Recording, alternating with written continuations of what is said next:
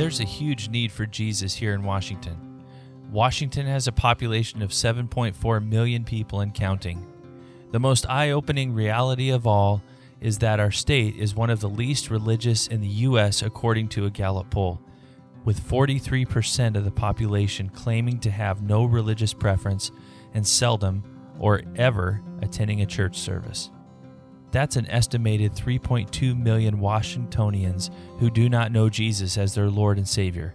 The harvest truly is plentiful, but the laborers are few. People say, Do we really need more churches? After all, I see a church on every corner.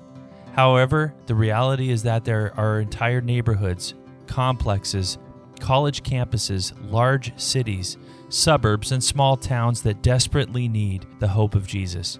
Remember, there are 3.2 million people lost in our state.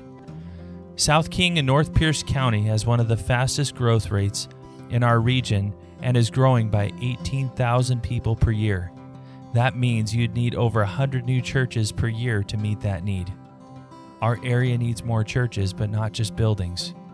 People purposefully and actively sharing the hope of Jesus Christ to a part of their community that does not know Him people who make up the body of Christ and are called by the Father.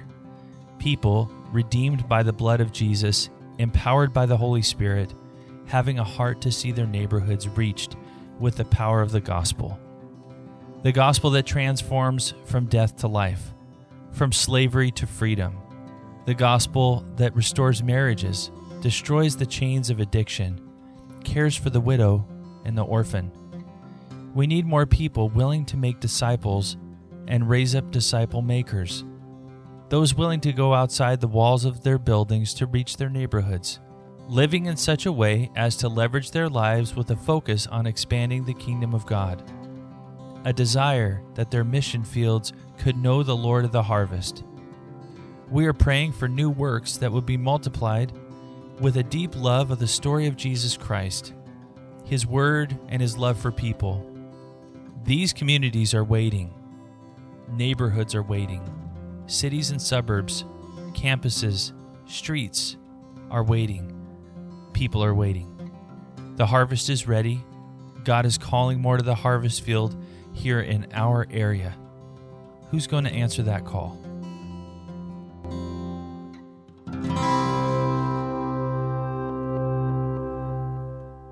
Can we invite Jeff and Sarah Steiner onto the stage?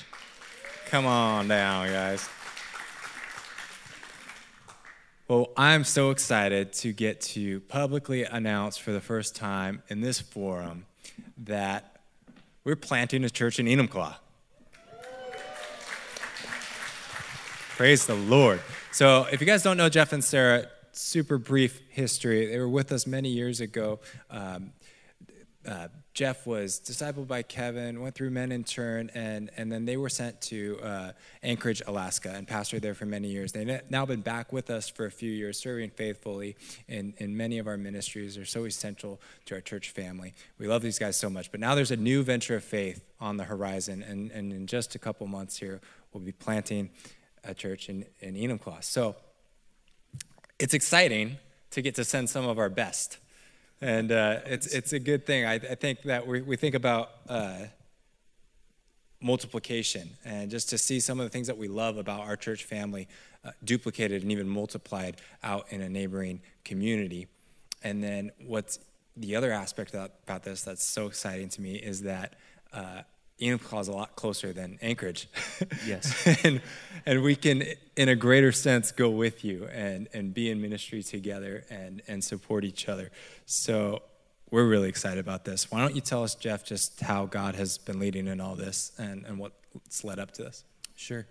Um, so you know, we moved down about two years ago. We transitioned the fellowship up in Anchorage um, to a pastor and his wife, and they're doing really well. Uh, moving down here, though, it just seemed like the Lord was giving us some reprieve. I mean, we, it was anybody who's in ministry, you can tell it, it's rough and tumble at times, and uh, the Lord needed to kind of restore us and strengthen us. And but we've always been praying about you know what the Lord would want us to do, and um, there's been a couple different opportunities uh, in in California and you know, I guess to back up a little bit, I, I'm still doing a lot of horseshoeing in town and also in Enumclaw. And we have a love for the rural areas.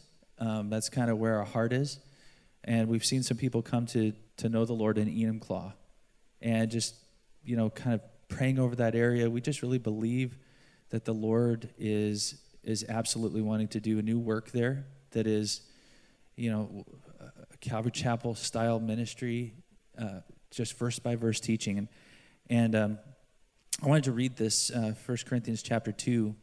He says, And I, brethren, when I came to you, did not come with excellence of speech or of wisdom, declaring to you the testimony of God. For I determined not to know anything among you except Jesus Christ and Him crucified.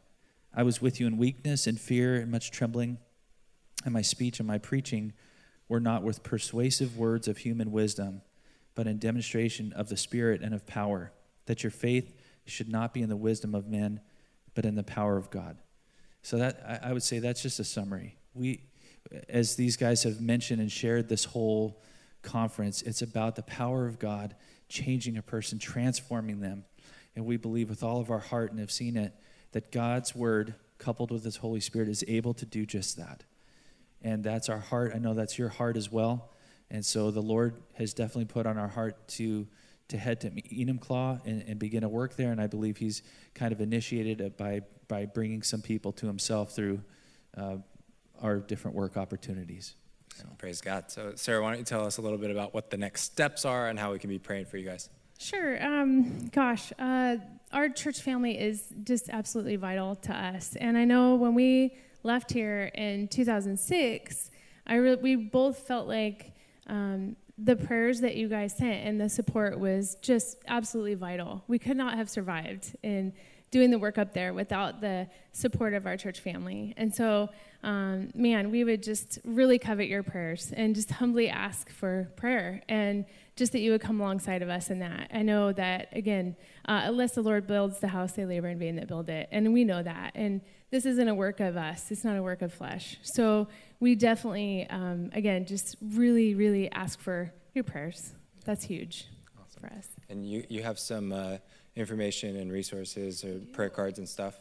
Yeah, I do. Um, and I'll have these tomorrow as well. But we just have a prayer card, and on the back, it just has some ways that you can get a hold of us, some ways you can pray.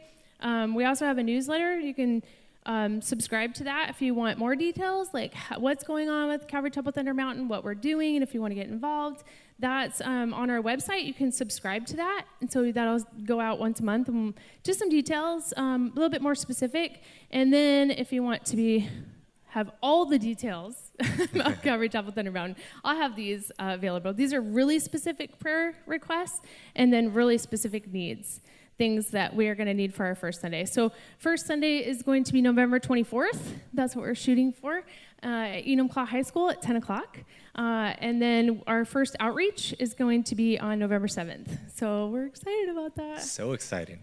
So, and we've just seen God confirm this thing in terms of the, the venue opening up. And um, tell us a little bit more about that. Yeah. Um, you know, we, we've been praying over Enumclaw, and uh, it's you know, just checking with different places where we'd be able to meet. And the high school has just opened up to us. It's incredible the type of favor that we've received there. And also, the Lord just uh, through um, through praying has provided like twelve hundred dollars for for different things already. So we just see all of those things as just more confirmation that that uh, we're on the right track here. Awesome. So. Well, so as this thing uh, grows, and we, we're going to be able to not only watch from from here in Kent, but we're going to be close enough that we get to we get to be involved in very real and practical ways. And so, let's start that involvement with a lot of prayer. Amen. Yeah. So maybe you guys can kick us off and and uh, what we can all pray. Sure. Father, we thank you, Lord Jesus, for for the gospel that, that has been talked about over and over here we know that it is your spirit moving in and through your people. You're the one who transforms lives. You're the one who goes before and behind.